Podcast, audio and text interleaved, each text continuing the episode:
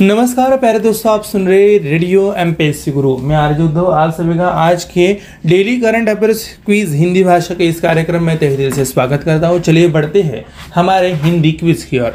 हमारी पहली क्विज है, निम्नलिखित में से कौन सा देश ट्रांस हिमालयी मल्टी डायमेंशनल कनेक्टिविटी नेटवर्क बनाने के लिए सहमत हुआ है? सही जवाब है, चीन और नेपाल तथा कथित ट्रांस हिमालयी मल्टी डायमेंशनल कनेक्टिविटी नेटवर्क बनाने पर सहमत हुए हैं। चीनी विदेश मंत्रालय ने यह कहा। अगली क्वीज है, विश्व अंगदान दिवस कब मनाया गया? इसका सही जवाब है, अंगदान के बारे में जागरूकता पैदा करने के लिए हर साल। 13 अगस्त को विश्व अंगदान दिवस के रूप में मनाया जाता है। अगली क्वीज है, स्माइल 75 पहल हाल ही में निम्नलिखित में से किस मंत्रालय द्वारा शुरू की गई थी? भारत सरकार के सामाजिक न्याय और अधिकारिकता मंत्रालय ने गरीबी और भिक्षावृत्ति की निरंतर समस्या को स्वीकार करते हुए स्माइल पचहत्तर यानी स्माइल 75 पहल शुरू की है। अगली क्विज है, बांग्लादेश में दो और वर्षों के लिए कौन सा बैंक भारतीय वीज़ा आवेदन केंद्र का प्रबंधन करेगा? सही जवाब है, भारतीय स्टेट बैंक, एसबीआई बांग्लादेश में भारतीय वीज़ा आवेदन केंद्र का प्रबंधन दो और वर्षों के लिए करेगा। अगली क्विज है, विश्व जैव ईंधन दिवस कब मनाया गया?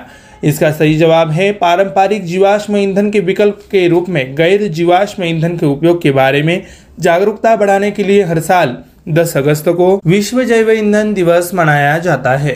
अगली क्वीज है, निम्नलिखित में से कौन? Lisbon triennale lifetime achievement award जीतने वाला पहला दक्षिण एशियाई बन गया है। सही जवाब है, प्रसिद्ध बांग्लादेशी वास्तुकार मरीना तबस्सुम, प्रतिष्ठित Lisbon triennale millennium lifetime achievement award जीतने वाली पहली दक्षिण एशियाई बनी है। अगली क्विज है अंतर्राष्ट्रीय वामपंथी दिवस कब मनाया गया? सही जवाब है अंतर्राष्ट्रीय वामपंथी दिवस बाएँ हाथ के व्यक्तियों की विशिष्टता जश्न मनाने के लिए 13 अगस्त को प्रतिवर्ष मनाने जाने वाला एक अंतर्राष्ट्रीय दिवस है। अगली क्विज है मॉर्गन स्टेनली के अनुसार वित्त वर्ष 2023 में भारत की अनुमानित जीडीपी विकास दर क्या है? सही जवाब है मॉर्गन स्टेनली के अनुसार भारत 2022 और 23 में इस अवधि के दौरान औसत सात प्रतिशत की वृद्धि के साथ एशियाई क्षेत्र में सबसे तेज़ी से बढ़ती एशियाई अर्थव्यवस्था होने की संभावना है। अगली क्विज है, भारत ने निम्नलिखित में से किस देश के साथ मिलकर एक संयुक्त विशेष बल अभ्यास वज्र प्रहार 2022 का आयोजन किया? सही जवाब है, भारत और अमेरिका ने अभ्यास वज्र प्रहार 2022 नाम के एक सैन्य अभ्यास शुरू किया। अभ्यास का उद्देश्य विशेष बलों के बीच अंतर संचालन में सुधार करना है। अगली क्विज है, ये हमारी आखिरी क्विज है। निम्नलिखित में से किसे? जुलाई 2022 के लिए ICC men's player of the month के रूप में नामित किया गया था। सही जवाब है श्रीलंका के प्रभात जय सूर्या को जुलाई 2022 के लिए ICC men's player of the month के रूप में नामित किया गया है। प्यारे दोस्तों, हमारा daily current affairs update Hindi भाषा के क्विज का कार्यक्रम यहीं पे समाप्त होता है। मैं आरजे उद्धव, आप सभी से लेता हूँ इजाज़त। तब तक के लिए ऐसे बने रहिए और सुनते रहिए रेडियो एमपीएससी गुरु। अधिक जानकारी हेतु हमारा स्प्रिक्टम एकेडमी का यूट्यूब चैनल सब्सक्राइब करना ना भूले, बेल आइकन को प्रेस करें और ऐसे ही खुश रहिए, मुस्कुराइए और सुनते रहिए radio MPSC Guru spirit the knowledge powered by Spectrum Academy. नमस्कार, आप सुन रहे रेडियो एमपीएससी गुरु के ऑनलाइन रेडियो प्लेटफॉर्म पर daily current affairs update Hindi भाषा का यह कार्यक्रम।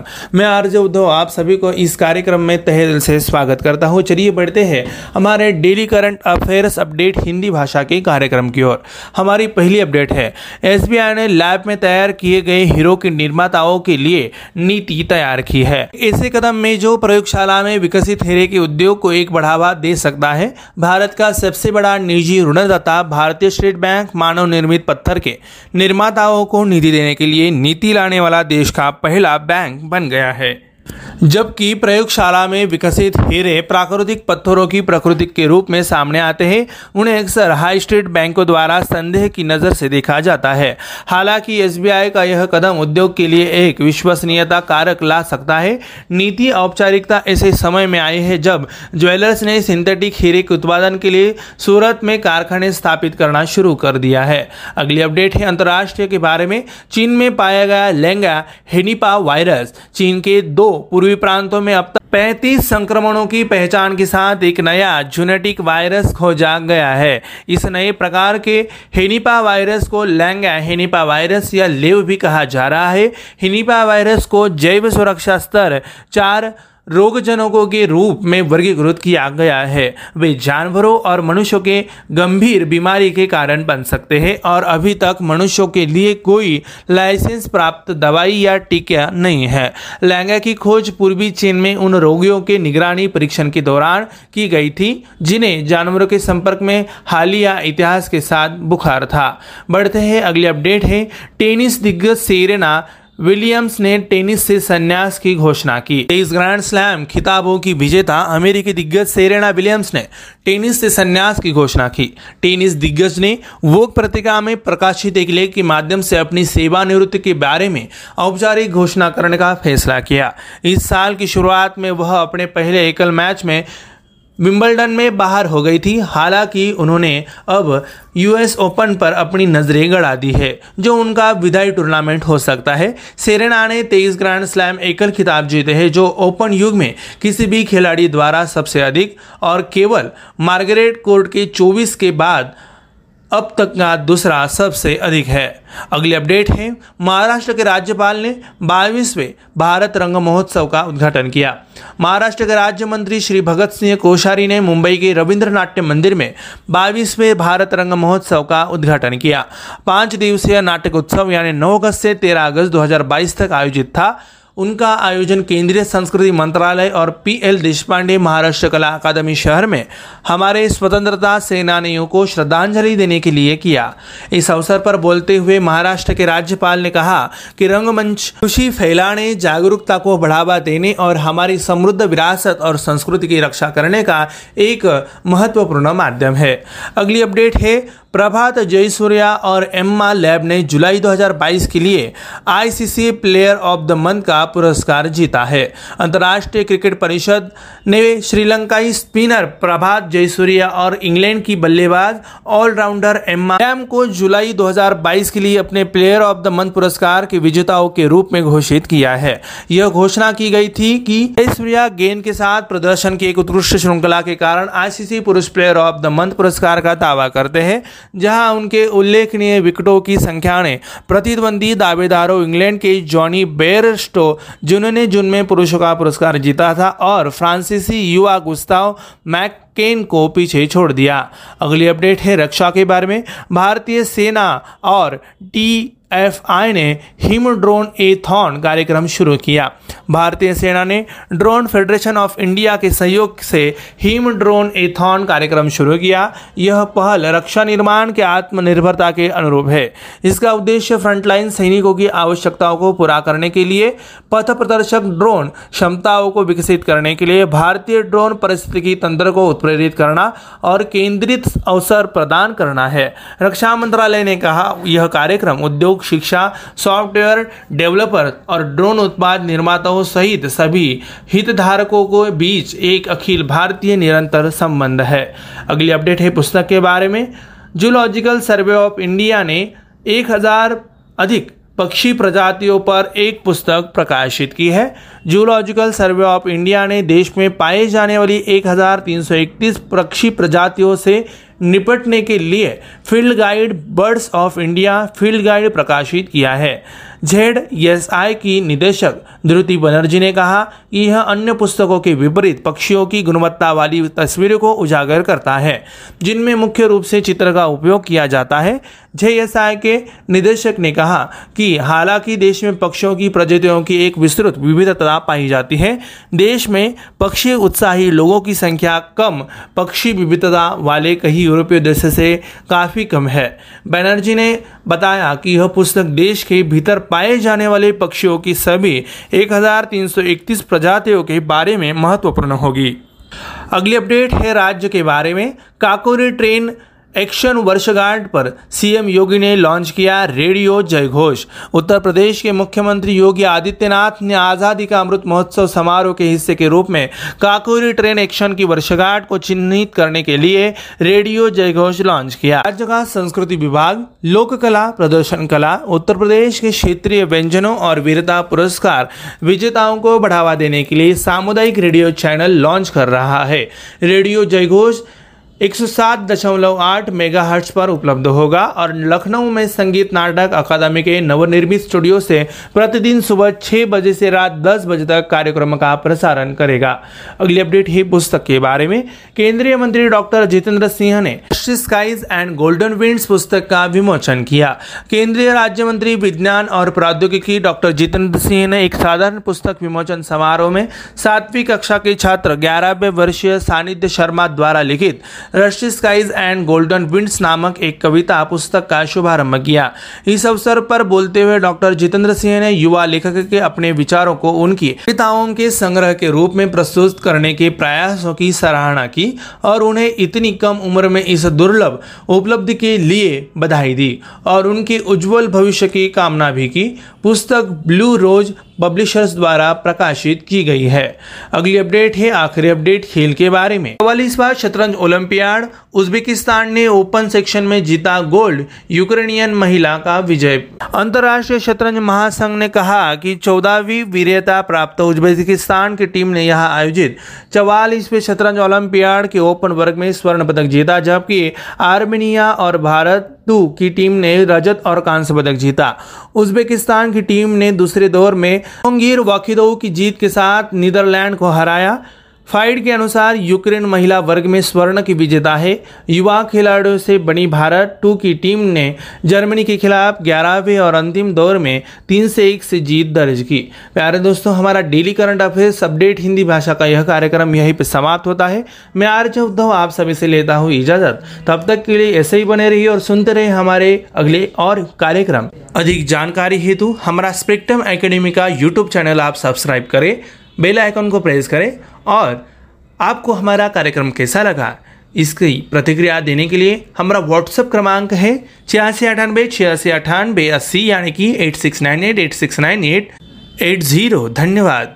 Hello friends this is तेजर welcoming all of you to the today's daily current affairs updates first update is In a move that could significantly boost the industry of lab grown diamonds, India's largest private lender, State Bank of India, has become the country's first bank to develop a policy to fund manufacturers of the man made stone.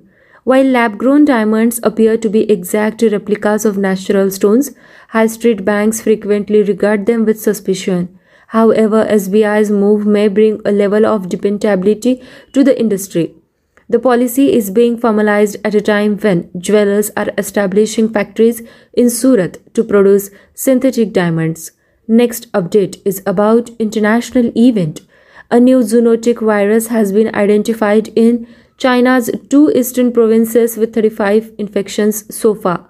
Langia henipavirus or LAV is another name for this new type of henipavirus.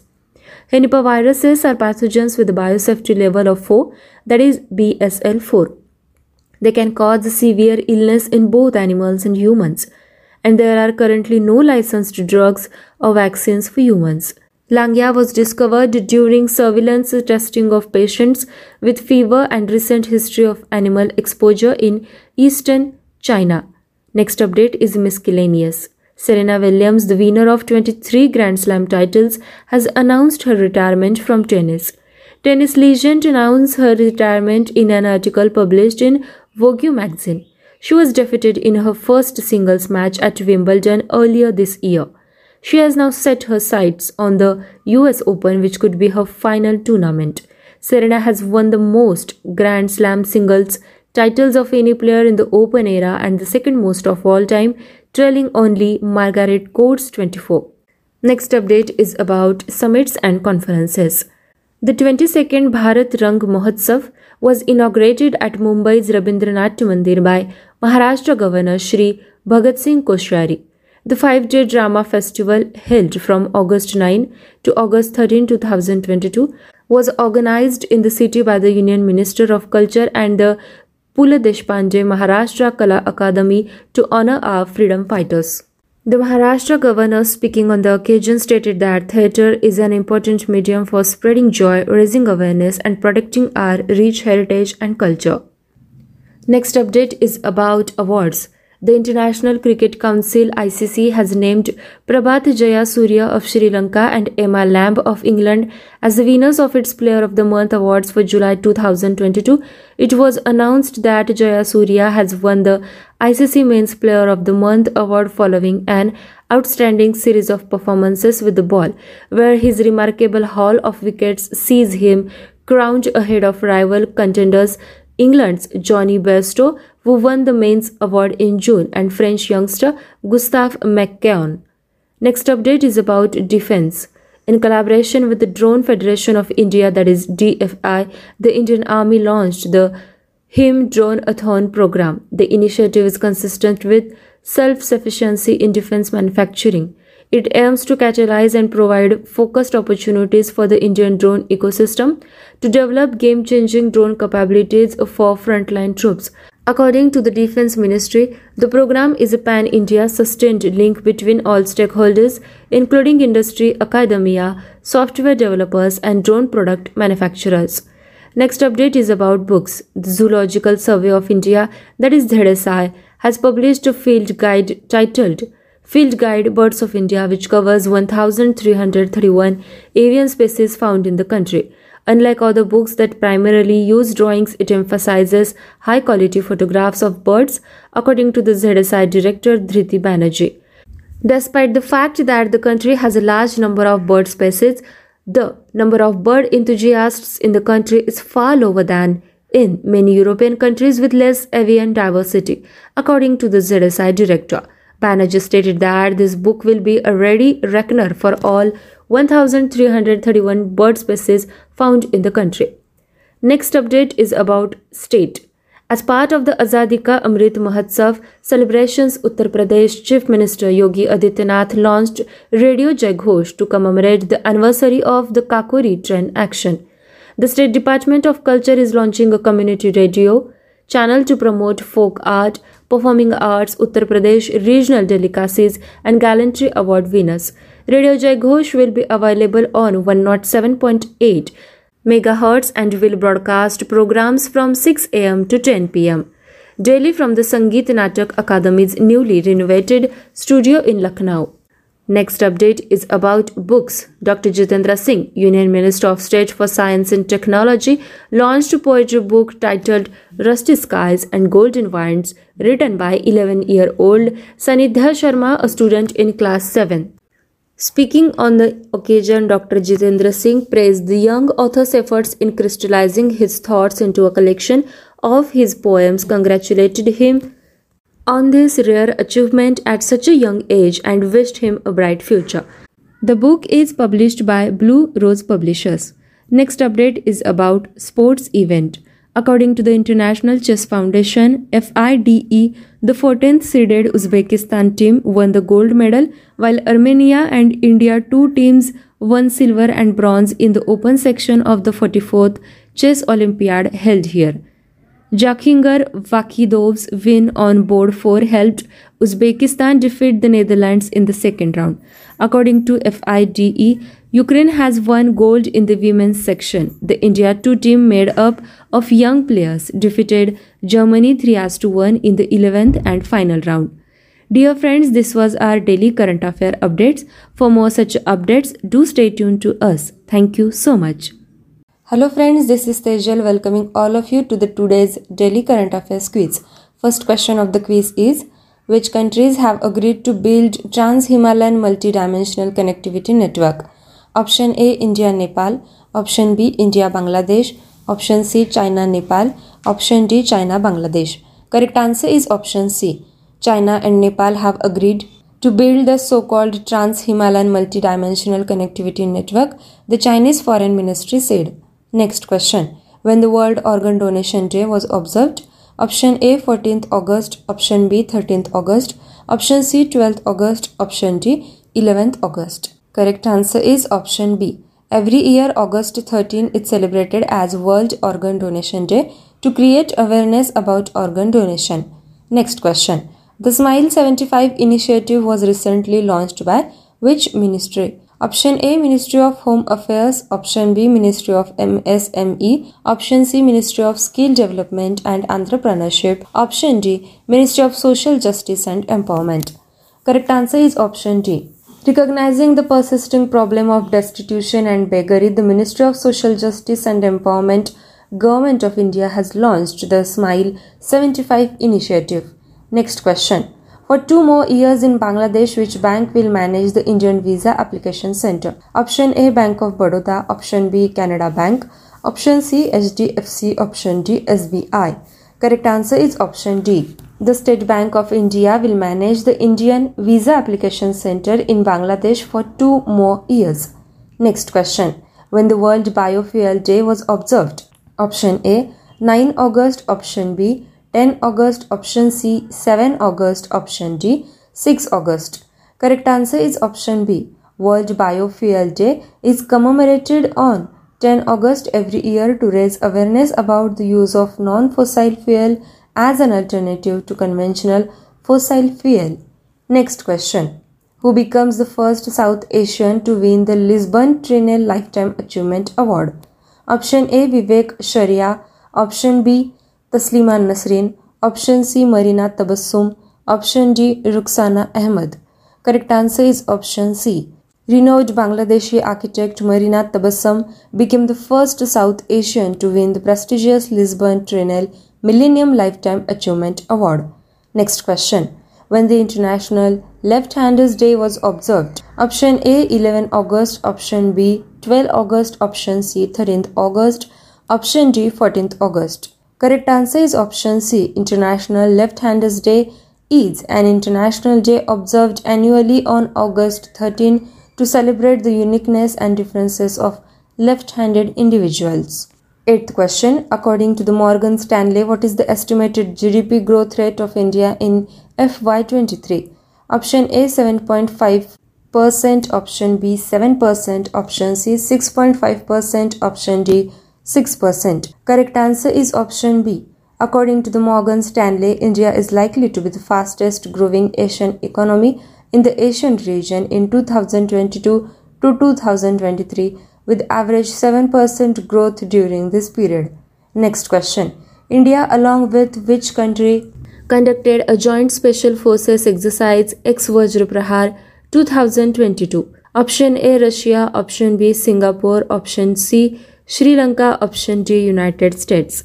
Correct answer is option D. India and the US commenced a military exercise named Ex Vajra Prahar 2022. The exercise aims to improve interoperability between the special forces. Next and last question of the quiz is Who was named as the ICC Men's Player of the Month for July 2022? Option A Abdullah Shafiq, Option B Kasun Rajitha, Option C Muhammad Nawaz, Option D Prabhat Jaya Surya. Correct answer is option D. Prabhat Jaya Surya of Sri Lanka has been named as the ICC Men's Player of the Month for July 2022. Dear friends, this was our daily current affairs quiz. For more such quizzes, do stay tuned to us. Thank you so much. नमस्कार आजच्या चालू घडामोडी या सत्रात मी तेजल आपल्या सगळ्यांचे सहर्ष स्वागत करते जाणून घेऊया आजची पहिली घडामोड केंद्रीय दूरसंचार विभागानं फाईव्ह जी सेवेसाठीच्या स्पेक्ट्रमचं वितरण दूरसंचार कंपन्यांना केलं आहे. आता दूरसंचार कंपन्यांनी लवकरात लवकर पाच जी सेवा सुरू करण्याची तयारी करावी असं आवाहन केंद्रीय दूरसंचार मंत्री अश्विनी वैष्णव यांनी केलं आहे. पुढच्या महिन्यापर्यंत पाच जी सेवा सुरू होण्याची शक्यता आहे. स्पेक्ट्रमसाठीचे आठ हजार तीनशे बारा कोटी रुपये दिल्यानंतर एअरटेलला काही तासातच स्पेक्ट्रमच्या वितरणाचं पत्र देण्यात आलं. वेगानं ही सर्व प्रक्रिया पूर्ण केल्याबद्दल भारतीय एअरटेलचे अध्यक्ष सुनील मित्तल यांनी कौतुक केले. पाच जी साठी आवश्यक सामग्री खरेदी करण्याची प्रक्रिया दूरसंचार कंपन्यांनी यापूर्वीच सुरू केली. एक ऑगस्ट रोजी पूर्ण झालेल्या पाच जी स्पेक्ट्रम लिलावात जिओ एअरटेल आणि वोडाफोन आयडियाला पाच जी स्पेक्ट्रम मिळाले आहे. अदानी डेटा नेटवर्कनंही व्यावसायिक ग्राहकांना सेवा पुरवण्यासाठी स्पेक्ट्रम विकत घेतले आहे. वळूया पुढील बातमीकडे. भारत आणि झिम्बाब्वेमधल्या तीन एक दिवसीय सामन्यांच्या मालिकेला सुरुवात झाली आहे. नाणेफेक जिंकून भारतानं प्रथम क्षेत्ररक्षणाचा निर्णय घेतला. के. एल. राहुलच्या नेतृत्वाखालील भारतीय संघात शिखर धवन उपकर्णधार आणि संजू सॅमसन हा यष्टीरक्षक आहे. जाणून घेऊया राज्यातील घडामोड. महिला सुरक्षेसाठी राज्याचा शक्ती कायदा लवकरात लवकर मंजूर करण्यासाठी राज्य सरकारने केंद्र सरकारकडे पाठपुरावा करावा असे निर्देश उपसभापती नीलम गोऱ्हे यांनी सरकारला दिले आहेत. गोंदिया महिला अत्याचाराच्या प्रश्नावर लवकरात लवकर तपशीलवार चर्चा घेतली जाईल असं त्यांनी सदनाला आश्वस्त केलं. या पीडित महिलेला पूर्णपणे संरक्षण द्यावं तसंच या प्रकरणी कायदेशीर कारवाईला खीळ बसेल अशा प्रकारे तपासातील कोणाचाही हस्तक्षेप सरकारनं सहन करू नये असं गोऱ्हे यांनी सांगितलं. यानंतर जाणून घेऊया राज्यातील पुढील बातमी. राज्यात जिल्हा परिषदेच्या शाळांमध्ये शिक्षकांची अठरा हजारांवर पदे रिक्त असल्याची बाब समोर आली आहे. तीस विद्यार्थ्यांमागे एक शिक्षक या अनुसार शिक्षकांच्या नेमणुकांना मंजुरी दिली जाते. सध्या याच पटसंख्येच्या आधारे मंजूर पदांपैकी अठरा हजारांवर पदे रिक्त आहेत. यामध्ये मराठवाड्यातल्या नांदेड जिल्ह्यात सातशे अठ्ठ्याऐंशी औरंगाबाद सहाशे पासष्ट बीड पाचशे शहाऐंशी जालना दोनशे चौतीस तर हिंगोली जिल्ह्यात सत्याऐंशी जागा रिक्त असल्याचं वृत्तसंस्थेच्या बातमीत म्हटलं आहे. राज्यभरातल्या नगरपालिका महापालिका खाजगी अनुदानित शाळा अनुदानित आश्रमशाळा शासकीय आश्रमशाळा इथल्या शिक्षक पदांचा आढावा घेतल्यास राज्यातल्या शिक्षकांच्या रिक्तपदाचा आकडा पन्नास हजारांवर पोहोचत असल्याचं या वृत्तात म्हटलं आहे. यानंतर जाणून घेऊया पुढील घडामोड. सक्तवसुली संचलनालयानं ईडीनं पत्रचाळ जमीन घोटाळा प्रकरणी मुंबईतील दादर आणि कांजूरमार्ग इथं दोन ठिकाणी धाडी टाकल्या. या प्रकरणाची माहिती मिळवण्यासाठी ईडी आणखी काही व्यक्तींना समन बजावण्याची शक्यता आहे. यानंतर जाणून घेऊया राष्ट्रीय बातमी. करोना विषाणूच्या वाढत्या संसर्गाच्या पार्श्वभूमीवर मास्कच्या नियमांचं उल्लंघन करणाऱ्या प्रवाशांना प्रवेशबंदी करावी असे आदेश नागरी विमान वाहतूक मंत्रालयानं सर्व विमान कंपन्यांना दिले आहेत. कंपन्यांनी करोनाचा प्रसार रोखण्यासाठी मार्गदर्शक तत्वांचं काटेकोरपणे पालन करावं असं नागरी विमान वाहतूक मंत्रालयानं आदेशात म्हटलं आहे. स्थानिक पोलीस आणि सुरक्षा एजन्सीची मदत घेऊन नियमांचं पालन न करणाऱ्यांवर दंडात्मक कारवाई करावी असे आदेश मंत्रालयानं दिले आहेत. यानंतर वळूया पुढील राष्ट्रीय बातमीकडे. निवडणुकीत राजकीय पक्षांना आश्वासन देण्यापासून रोखता येणार नाही असं सर्वोच्च न्यायालयानं म्हटलं आहे. निवडणूक काळात मोफत योजनांच्या घोषणांना स्थगिती देण्याची मागणी करणाऱ्या याचिकेवर झालेल्या सुनावणी दरम्यान या संदर्भात एक तज्ज्ञ समिती स्थापन करण्याच्या मागणीचा याचिकाकर्त्यानं पुनरुच्चार केला. त्यावर समिती स्थापन करण्याबाबत सगळ्या पक्षकारांनी आपापल्या सूचना द्याव्यात असे निर्देश न्यायालयानं दिले. आम आदमी पक्षानं सर्वोच्च न्यायालयात प्रतिज्ञापत्र दाखल करत अशी समिती स्थापन करण्याला यापूर्वीच विरोध दर्शवला आहे. जाणून घेऊया पुढील घडामोड. लहान मुलांसाठी तिकीट आरक्षित करण्याकरिता कोणतेही निराळे नियम लागू केलेले नाहीत असं रेल्वे मंत्रालयानं स्पष्ट केलं आहे. एक ते चार वयोगटातल्या मुलांसाठी प्रवासाकरिता निराळे तिकीट काढावे लागणार असल्याची बातमी काही वाहिन्यांवरून प्रसिद्ध झाल्याप्रकरणी रेल्वेनं हा खुलासा केला.